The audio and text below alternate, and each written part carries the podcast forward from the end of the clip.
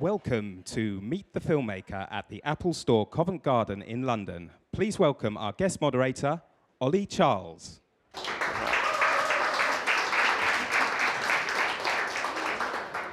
Hello, everyone. Uh, welcome this evening to the Meet the Filmmaker session with Desiree Akhavan for Appropriate Behaviour. Um, to begin with this evening, we're going to watch the trailer for the film.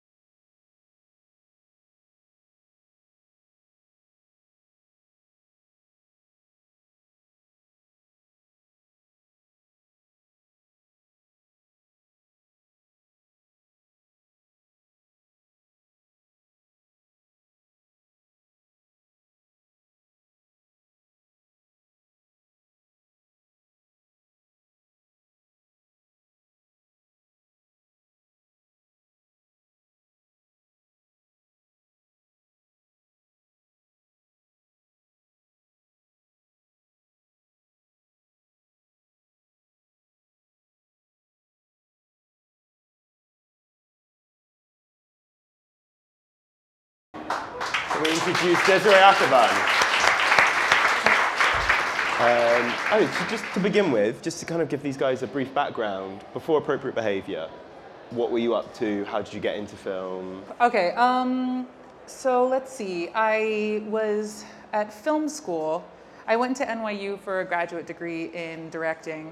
And while I was there, I made a web series called The Slope with my girlfriend at the time that we co-wrote, co-direct, co-everything it. And while I was making that, I was having a really fantastic experience because it was so low-fi. You know, we would write on Monday, shoot for two hours on Wednesday, edit Saturday for a couple of hours, it would just go online. It was so fast and satisfying in that way to share something so quickly. And during film school, we were incredibly precious with our work uh, you know, we spent an entire year making a 10 minute film that, like, unless you shot it on 16 millimeter, you had no worth as an artist. And uh, that experience was really frustrating. So the show opened me up to want to make a film with that kind of energy of not censoring myself or thinking in my head. Like, I say this a lot, but every time I'd set up a frame, uh, in film school for a short film, I would get paralyzed with fear. I'd say like, "Oh my God, would Ang Lee approve that frame?" And the answer is no. Ang Lee would never have made appropriate behavior, and that's okay. And I think that's what making a web series taught me. And so while we were making the second season of The Slope, I started writing the screenplay to Appropriate Behavior, and uh, that's when I partnered up with my producer, who's UK based. And once I had written a draft, we came together and widened the scope of it as partners. And I think that partnership, without that partnership, I couldn't have made the film. So I suppose that leads quite easily on to talking about appropriate behaviour. Sort of where did the inspiration for the story come from? Is it based on your life or is it based on people you know? Kind of where did the story itself come from? Yeah. God, show of hands, who's seen the film? Just so I get a sense. Okay, a good chunk. All right. Um, this is gonna be boring for those of you who haven't. Uh, so the film's about a bisexual woman who is uh, trying to win back her first girlfriend while come out to her Iranian family. And it takes place in New York, which is where I'm from and I've lived my entire life. So when I was writing the screenplay, I had come out to my parents recently, like maybe a year or two before then. So I was dealing with the aftermath of that, and I had uh, I had ended a relationship that was like a rough breakup. So I wasn't at that moment digesting the emotions, but I was sort of in that like weird floaty aftermath period of like, okay, that just happened. And I had never seen anything that reflected my experience of having loved and lost, which was, of course, like super specific. There aren't that many bisexual Iranian American filmmakers in New York right now. They, they come to the screenings, so there are, like, they exist. They're just like in Berlin. Uh, all of them. They're like 14 in Berlin, I swear to God. Um, they're all hotter than me. So you're like leading the way, clearly. well, I, I'm leading the You're way. leading I don't way. know. They do speak German, so they beat me in that. Um, it's God's language. So we, uh, what happened? So, okay, so is it autobiographical? Yes and no. I mean, it was like themes in my life that I cared about, but that's not my relationship. My girlfriend was not like that. She had a really good sense of humor and she wasn't so political or sensitive. Um, the issues we had are not the issues in the film. It would have been too much of a diary entry to make it so literal. But at the end of the day, uh, the character in the film is very much like a heightened version of my best and worst qualities. And it's very, very personal, but it's not autobiographical. And for some reason in my head, there's a huge distinction between the two. Um, I'm just intrigued. So I'm intrigued to know. Then you, you speak about in the film sex quite candidly, and how, you, you speak about the film is based, you know, in part of parts of qualities of you and that sort of thing. Were you ever afraid of talking about sex on screen? You know, as, as, a, as a female filmmaker, that's something that people I think still today are a little bit like shocked at, or, although more people are doing it. You think as a female filmmaker? I think I think traditionally, scarily enough, there's still a When I selection of the audience. When I think of my favorite sex scenes, I think of female filmmakers like Andrea Arnold, uh, has shot both in Red Road and in Fish Tank. Um, Catherine Breillat in Fat Girl, and I mean every other film she's made, but I particularly love that film. I, I think that women go there in a way that because they don't have that pressure of masculinity and what that means and how you're supposed to impose that uh, through your dick on people. Sorry, I was like, I'm gonna watch my mouth. That women don't have that same pressure. So when I see uh, films by women, the conversation about sex is a far more honest one. And I never felt pressure because to me, those are my gems. I love shooting sex scenes. And I think that's what I, I'm, was, I'm working on a script right now. And my producer and I were co-writing it. And today we were mapping out the sex, one of the sex scenes. And we were like, oh, the rest of the film has to live up to this. Like, this is what we're going to do really well. And now we have to bring up like 90 minutes of narrative just to meet this like 10 minutes of fucking, which is hard. I think it's such, uh, it's such a missed opportunity when people make expected banal sex scenes. Like it's it's a moment where people are so honest, and and why would you not milk that for everything it's worth? I don't know. Uh, like Lust Caution is a really good example of, of course, that film is like really graphic sex, and I don't think you need to be graphic to be good, but so much is communicated between the characters in that moment, or in those like I don't know 20 minutes of moments when they're having sex. And but then you know there's a film like uh, Blue Is the Warmest Color, which I otherwise really like, but I don't think anything is communicated that's new in those scenes. Uh, but you know everyone has very violently strong reactions, positive or negative to that. So what do I know? I think this could be a good chance to go into the first clip. What do you Oh think? yeah. Um, Well, this scene, I wouldn't say that it's a sex scene as much as a comedic moment around sex. Uh, but it comes up early in the film, and it's to uh, depict these two women in a relationship who are having trouble keeping the spice alive. How? What do they say? Like keeping it spicy in the bedroom. The se- isn't it- Oh, I don't know. Yeah, We've very never had that problem. Yeah. Clearly, we don't even know the vernacular. Let's let's roll that clip. yeah. What about safe word? Like the word safe word as our safe word? Let's cut out the middleman, because what happens if you forget your safe word? Okay, then the safe word is safe word. Great. Let's do this. What's the scenario? I'm your tax auditor. Okay. Miss, Yes? can you please fill out this form?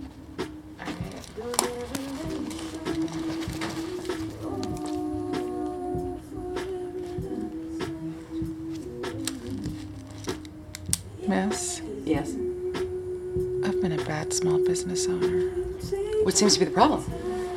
I don't have any of my receipts from June until August. And I'm gonna have to be punished. That's actually easily remedied if you just fill in the larger expenses in Section C and cross check them with Section B. Maxine, What? you are killing the sexy. So to begin with, were you always going to play Shireen?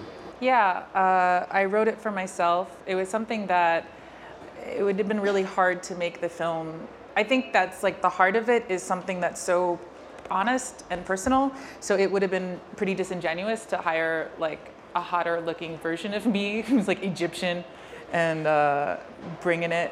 Maybe that woman who played Carmen on L Word, she's half Iranian. So I'm sure she could have done it a lot better than me, but it would have had a completely different meaning. And so much of it is about uh, representing yourself and having something to say when you're constantly, by your culture and by every aspect of the world, you know, even like being a female filmmaker, being a, an Iranian woman, being, uh, you know, I'm trying to think what else is working against me. Uh, too tall. I don't know, but like I feel like constantly you're having like a door shut in your face saying like shut up, stop talking, stop sharing. And this was the ultimate fu to that to say like I'm not only going to do this, I'm going to put my money where my mouth is and say things that are like ugly to share. I'm going to put my face on it. And what about the rest of the cast? Did you know the cast beforehand, or did you audition? How, how did that come about? I knew a lot of the cast. Um, Rebecca Henderson, who plays Maxine in the clip we just saw, was an acquaintance of mine who I just asked to do me a favor for me. I, I wanted her to do a reading of it. I didn't think she was right for the part, but she was the only person I knew who wasn't working at that moment. So I was like, Will you do this? And she did it as a favor to me. And then it went so well that it was a really, I mean, we still, oddly enough, audition Maxine's. I was like, which is so strange. It really shows that you should follow your gut. And I think as a first time filmmaker, that's one of the many pitfalls that you you doubt your gut a lot. And it's a waste of time too. And then as you do this, it's like a muscle that you like exercise more and more. And you're like, all right, I'm going to keep going with my instincts now and stop wasting so much time. Uh, but we auditioned a lot of women to play Maxine, and it was a lot of like very beautiful TV actresses who came in with like a backwards cap and like baggy pants, and it was like you know blackface. It was like gay face. It was amazing. It was like they couldn't empathize with the activity of like being a woman who could fall in love with another woman, so they had to dress like a clown or like Bart Simpson. Like it was like a and they would like put the chair backwards, and they were so angry. And I was like, what lesbians have you met? Um, uh, but yeah, we had an amazing casting director that I really loved. And what's so cool about casting a feature or anything, casting anything, is that you see like maybe 10 different versions of your film every day, like the Lifetime made for TV version. I don't know what that is here. Or like like the Comedy Central version, like the uh, like the art house, uh, maybe like the Berlin version, like like each different type came in and it's just a matter of curating your taste and being like all right this is the version the desiree version and but yeah casting was really fantastic because i had a really great casting director named allison twardziak but um, halley feiffer who plays um, crystal the blonde best friend in the film is my childhood best friend uh, and she's an actress a working actress in new york and a playwright so i wrote it for her and she did me a really big favor by doing it And what about um, Scott Adsit? Yeah, that was just luck. Uh, actually, I think we, we offered the role to Scott, and I didn't write it with him in mind. I wrote it with like an actor friend of mine in mind, and he moved to LA like a week before shooting. And we were scrambling, and we made this offer to Scott. And at first he said no, and then I think his girlfriend had see, saw the slope and said you should read the script. And it was really amazing that she watched the slope and made him read the script because he would not have done it. And he's so fantastic and talented and like such an advocate for young comedians. So I was very lucky to have him. But I didn't know him, and it was just a shot in the dark to his agent. So you've spoken a little bit about Shireen and, and a little bit about the story itself, but to be more specific, like the character of Maxine, is she based on anyone you know, or is she? How did that character come together? Well, the basis was, you know, it was like what would, who would be able to fall in love with Shireen and then not be able to withstand any of her personality? So that became the challenge. And it's like, so we need to get them from A to B, from like, well, I mean, not in that order because the film's not chronological, but as I was writing it, I I looked at it chronologically and I imagined like, well, who's the person who could have fun and be attracted to that sense of humor and that weirdness, but then also at the end of the day have a limit and that limit be being closeted, which was like a really convenient dramatic device. And I was not ever living with someone and closeted. I was never like the I came out when it was time to come out, and it wasn't a problem in my relationships. But I thought that it was just like a cheap device, to be honest. So, uh, so I guess with Maxine, it was like, all right, I want her to be fun, but also have really strong political beliefs, and to not have a family beyond, like the, her birth family, not be a part of her life, because then her gay family is her family. And if something comes to threaten that, then she couldn't, that would just, it, it wouldn't be a consideration. She would have to get out of that relationship no matter how much fun she had with someone. But then the thing about, like, you inject bits of your life here and there. And one of the moments I wanted to inject, like, there's a scene where they smoke weed together and they say, I love you for the first time. And that was a memory of mine not exactly, but that time when you're with someone and you're like, oh my God, we have fun the same way. Like we're the same kind of stone person is the line from the script. And it's like, that was something that I was like, okay, that's what I know. That was the kernel of this woman, is the woman who could have that conversation and save the day and like be butch enough to get the weed from the weed dealer, but soft enough to like not have those strong, like, don't touch me gender divides in sex, you know? who is that woman? And then it built around that. But the very kernel of it was that one scene, which was one of the first scenes I wrote. Um, which is like, yeah, one of those like, I can't believe I'm so lucky to know this person scenes. Mm-hmm. Mm-hmm. So, for, for everyone that's in the audience who've watched the film, I'm sure they'll agree with me that one of the absolute most memorable scenes in the film is the threesome, which is an incredible scene for so many reasons. But I'd just be intrigued to know sort of how you came to choreograph that, how it was to film that, what it was to oh, man, direct You've heard me say this so many times. You're such a good actor that you're asking me as though you're really I've interested. I've never heard the answer to this. um, so the threesome scene started. Let's see. I storyboarded that. I don't storyboard, uh, but I storyboard sex scenes, and I find that that me as an actor, I feel more comfortable when things are storyboarded. I feel like I can communicate really clear to my cinematographer. It's just a lot easier. And we choreographed our movements, myself and the actors. And what was fantastic, uh, another thing I find is it's very scary as a first time director to shoot sex scenes, but then if you're in them, it's not scary at all because you're doing the hardest bit. So uh, I was very comfortable and also you know you have to like pull the weight in the room, the weight of uh, being cool with it. So it was very important to me that I set a tone and so the actors and I knew this choreography very well. But then I just told uh, Chris Teague, my cinematographer, to, I just said, I want a profile. Like, I want to cut back and forth between two shot and profile shot. Like, these, this is the coverage I want. But I was very loose with him. And what was amazing and what we discovered once he started filming it was that the only reason the scene works is because of his positioning. And he was able to find my face within the other two bodies in a way that I hadn't anticipated. And that really, to me, is the prime example of everyone being part of the storytelling and bringing their best to the table.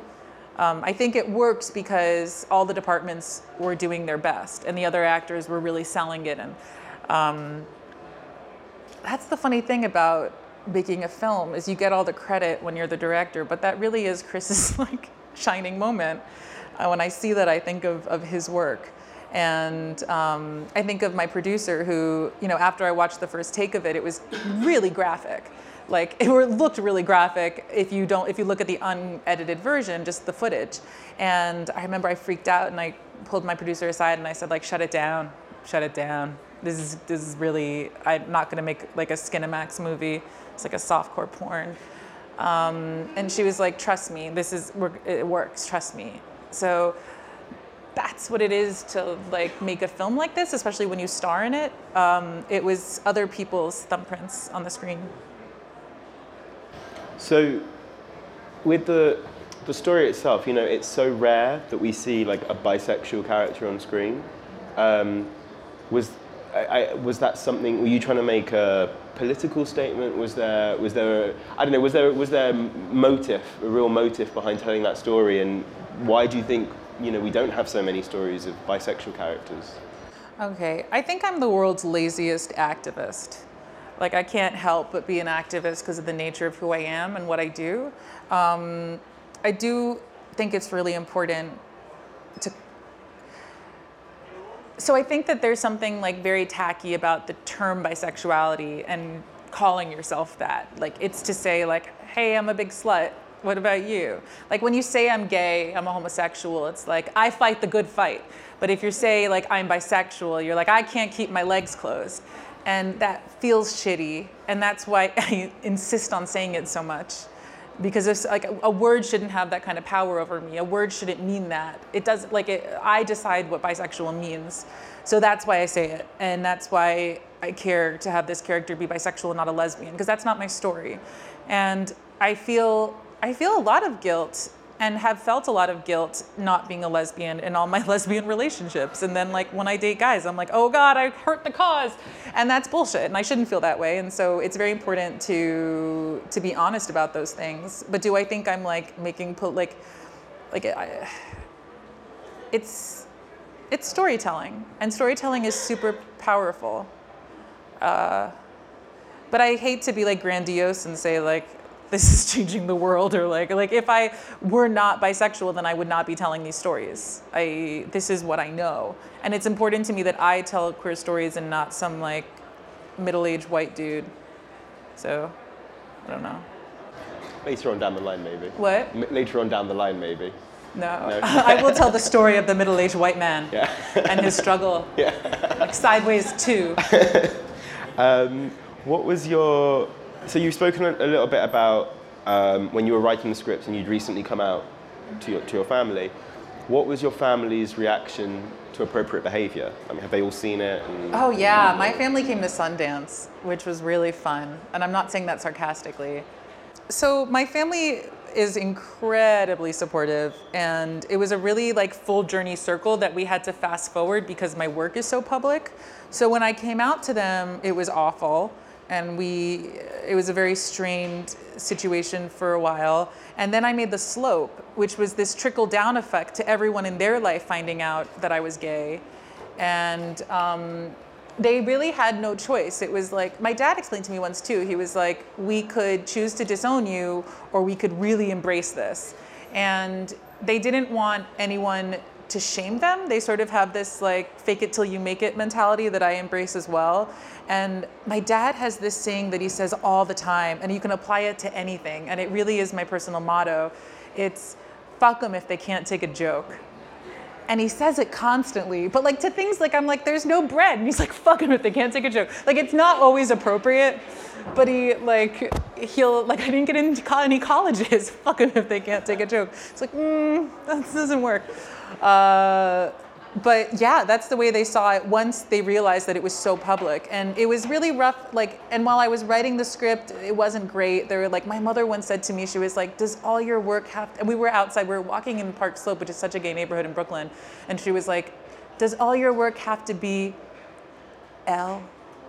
And she whispered l as though it were code for something. That was like between season one and two of the, the slope and she was coming to our fundraiser was like so supportive but at the same time it was like i'm so ashamed i can't even say the word lesbian out loud it is terrifying me but then you know they're oh god i'm using so much bad language i'm really sorry but they're bigger starfuckers than homophobes because uh, I started getting a lot of big press, and it was so exciting to them. And they had been such supporters of my pursuing filmmaking and such cheerleaders all the way that they got swept up in the press and like my mom fr- like got so excited she framed like a, this big blurb in a real estate magazine that was like park slope film making done. It was like film maybe going to be made in park slope one year.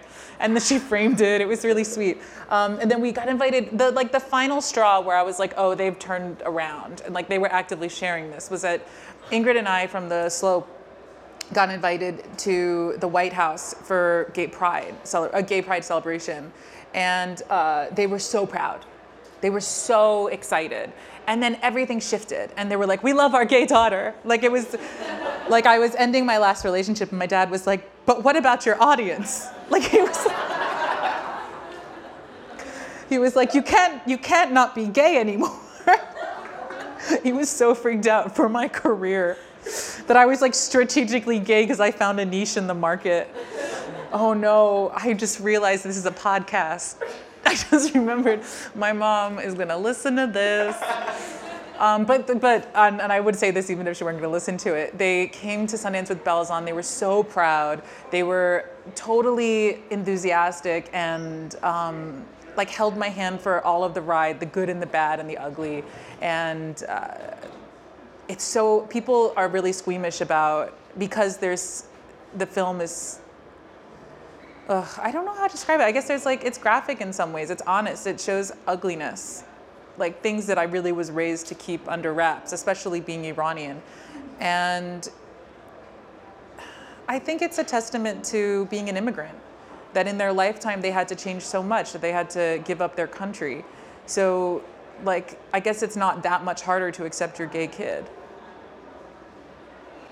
Um, slight change of pace now because that was getting. No, no, it was good. It was good. Um, so you, the appropriate behaviour and the slope. I mean, your your comedy is often compared to things like Broad City, like Girls. Numerous times I've heard the comparison between you and Lena Dunham. Um, how does I mean how does that make you feel to have those comparisons? Well, like super honored. Those I'm really big fans of all those shows. Well, two of them. I think you just listed. That's just two, yeah. But like anything being shot right now in Brooklyn, for the most part, is like pretty cool. Uh, I want to like, I don't know. I think it's I think it's a big honor. I whatever I say, I sound I sound, it's so funny. If I'm like, it's great, they're like, she is like, she's a copycat. And if I say like, meh, it's sexist, they're like, Desiree Akhavan hates Lena Dunham. Um, and it's only because there's like, there's so much more famous and like known than I am that like people love to like get attention by putting Lena Dunham in the title. And I understand how things sell, so it's fair enough. Uh, it's a huge honor. I think that there's room for money to be made off of all these comedic female voices. And the more time that passes, you know, the more movies Melissa McCarthy makes, uh, the better for our cause. So, like, to be one more player in that, and even the tiniest player in the room, like, man, that is exciting to come of age at a moment like this where there are comparables. When we were financing appropriate behavior, there weren't any comparables for a movie this low budget starring a woman about uh, queer subject matter. I mean, it's still no queer subject matter, but still, it's pretty cool that it's these things are being made and uh, that man, like when I was growing up, there was only one way you could look. There are so many ways to look now. Like, I, just, I know that's such a simplistic way to put it, but there are, and you're still a human being. I grew up feeling like I was not a regular, normal human being because of the way I looked, and that my life would be forever handicapped because of it. But if I saw Lena and the Broad City Girls and saw how, like, amazing they were and in, like incredibly funny, incredibly cool, incredibly attractive, I would have, my, like, my life would have been different. I think we're going to open it out to you guys now. So if anyone's got any questions, there's someone with a roving mic. I think there's a question in the middle here.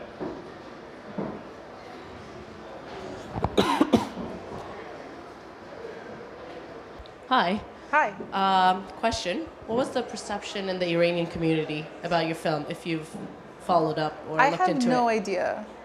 I really don't know, and I get asked a lot, and it's like, where do I go to find out the perception of me? do I just Google my name at Iran? Iranian Someone who reception? watches Iranian TV, I guess if your parents have those Iranian They don't have the channels, but I don't think I'm on the channels. Like the so LA they completely people just want like your existence, basically. they ignore my existence. I don't know. Maybe. Like I don't know. That's the funny thing about making things that are public is like you don't have a direct relationship to the people who consume it. So like man, I don't have a better way to put it. I don't have a direct relationship. At screenings, the meanest things that I hear are from Iranians, but that's a cultural thing. Iranians just want to like haters gonna hate, you know? Like I mean, I love Iranians, but they they want to they, they they're looking for their gotcha moment. Like every time, like they're like, you know, that's an Arab song you had at Nowruz. It was an Arab song. It wasn't Farsi. Do you know that? Do you speak Farsi? Because I speak Farsi. And you're like, yeah, no, I know. I couldn't afford the rights, man. Like, just be cool. Like they, they, really want to like, but then they also want to be fans. So like I get a lot of like nice emails from Iranians. Like I get, I mean not that many, but you know I get a handful. Uh, like it's a community that I I love and I I I don't know. But then also like you shouldn't I don't think it would be healthy to concern myself with with like wondering like poll of hands who thinks I'm great. Like yeah, I, I'm sure it is nice to have a gay voice in the mix and whether or not people like it or want to avoid it like i'm very proud to be an iranian gay voice and an iranian woman making things or an iranian person if i were like a straight iranian dude i would still be proud because how many iranians do you see like outside of like not without my daughter like that was the only film i'd seen as a kid Uh, any other questions? Um, I was just going to ask, um, when you were at film school, like what filmmakers um, kind of inspired you while you were coming up and stuff? yeah, I really love. I all those filmmakers still inspire me. So Noah Baumbach, I really like his work. I remember when I I saw Kicking and Screaming because Halley, my best friend from childhood, was in The Squid and the Whale, and I remember she got cast like two years before they shot, and I was so excited and. I, I saw Kicking and Screaming and I was like, oh, this is how my, like I wrote a lot of plays growing up. And I was like, oh, this reminds me of like the better version of the plays I write uh, like the less masturbatory version. And um, let's see, Catherine Breillat, Mike Leigh. I really love um, Life is Sweet. It's one of my favorites. Uh, Andrea Arnold, Lynne Ramsay, Michael Haneke. Like I like pretentious filmmakers, I guess, like really high class shit. Um, oh, but growing up, my favorite film was Muriel's Wedding, and that was a film that made me want to make movies. I remember thinking like I love, so I really love films that walk that very fine line between tragedy and comedy. And when someone can make like, especially like Australians with their slapstick, but it's so mean underneath, and it's so, like I don't think a joke matters unless it has that kind of depth and uh, closeness to like human suffering and complete loneliness. Uh, and that's what that film does for me. I really love it. Any other questions? Hey. Uh, I was wondering when you were writing the drafts, because it's such a personal story, and even though it's not entirely autobiographical, it's personal, it's about characters. Did you find throughout the drafts that it got a little away from being Oh, honest, yeah. and then you had to get bring it back in? No, no, I just never like bring. Oh, not away from honest. With each draft, it gets further away from the truth of your life, um, and it takes on a life of its own that makes it convenient for a 90-minute narrative. And craft starts to play a bigger role than um, what sparked the idea in the first place. And that's great. I think that's what's supposed to happen.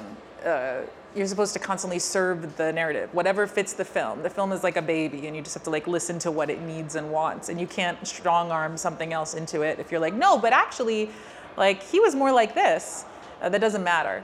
Um, what was the question? I don't even remember where I was going with that.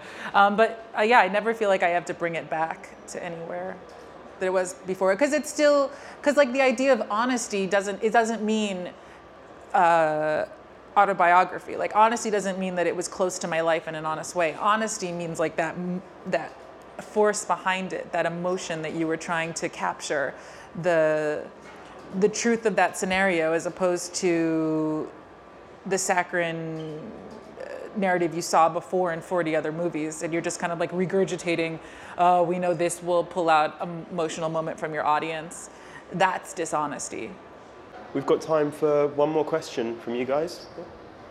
Hello. Um, I'm a screenwriter, and the stuff that I write is also quite personal. And I was wondering, do you ever, like, in your own writing, if you're writing something personal, kind of feel like, is this going to be interesting to anyone other than me? and how you kind of push past that, or how you deal with that Yeah. kind of insecurity? yeah no i'm never insecure i wake up in the morning and i'm like you're amazing no i'm very insecure um, i'm really really lucky and she was supposed to be here with me today and i'm really sad she got tickets to the audience and she was like fuck that shit I'm not going to the Apple store with you, which is like a huge honor. We were both really honored to be invited. Um, but my producer, Cecilia Frugiuele, uh, she is my partner in all ways except sexually. She's married to a dude. Uh, but she she reads everything I write, and it's together that we find what resonates with a larger audience. That her life couldn't be more different from mine, yet we share a similar taste. You know, we see the world in a similar way, even though, you know, she was raised in Italy and uh, has, like, you know, I think she read War and Peace, like, in the womb. And, you know, I grew up on the Brady Bunch. So, but for some reason, we we're such fans of each other. So she reads everything I write, and I think having a partner in this line of work is really important. Some people do it really well alone, but I don't. I need someone by my side that I trust and who gets me. And if she reads something, she opens my eyes to like, you just get a different perspective on your work. And the minute I write to please her, I write to like make her laugh or make her cry or whatever else she does when reading my work. But i want to impress her. And when i like I, I imagine how would she see this? Because it can't be for me. Like it's for me and it's i trust my taste. But at the same time like i'm developing this muscle of like what does the third person think and can this be relatable on a wider level? And some things can't but you have to be brutally honest. So if you don't have a partner and that's like a very specific relationship that's hard to cultivate it just falls into your lap or not. But um, if you don't then you have to be honest with yourself about you know what is this serving to and like am i the victim in this moment like i think there's like whenever i watch something and i, I feel like it's someone doing a bad job of a first person narrative i feel like oh you really are playing your little violin like I'm meant to feel so sorry for you and you're such a victim in this scenario. And I think that the f- most fun we had in the shoot was when my character is the most pathetic. But it has to be a fine balance too. Okay, so before we wrap up, just to remind everyone, Appropriate Behaviour is out now on, uh, on demand, so you can get it on iTunes. Uh, but it's also available on DVD, so you can take Desiree home with you. Yeah. Um, um, but please tell everyone about the film because I'm sure Desi would agree, but with indie film, like we need, to, you know, we need you guys who clearly love it and come here and tell people to then go and tell everyone else. It's so cheap it. when I do this. I'm like, I'm poor. No, no. I mean, it's no. I. It's not just that. Okay, yes, I'm poor and I don't get paid, but I think what's important to know, and I'd like to spread this because I didn't know this before I started making films. Like even in film school, I was like, let's pirate that shit. Um, is that when you pay for something, you're casting a vote. You're saying, I want more of that being made. So when you pay to go see Jurassic Park on opening weekend, you're saying, I want more of that being made. So be strategic with how you vote. Indeed. Drop the mic. Boom. Couldn't have been said any better. should we, um, should we show them the last clip? $300 on a garter belt. May I help you? We're just looking. Actually, yes. Um, I'm looking for the grown up underwear of a woman in charge of her sexuality and not afraid of change. I've got that. This just came in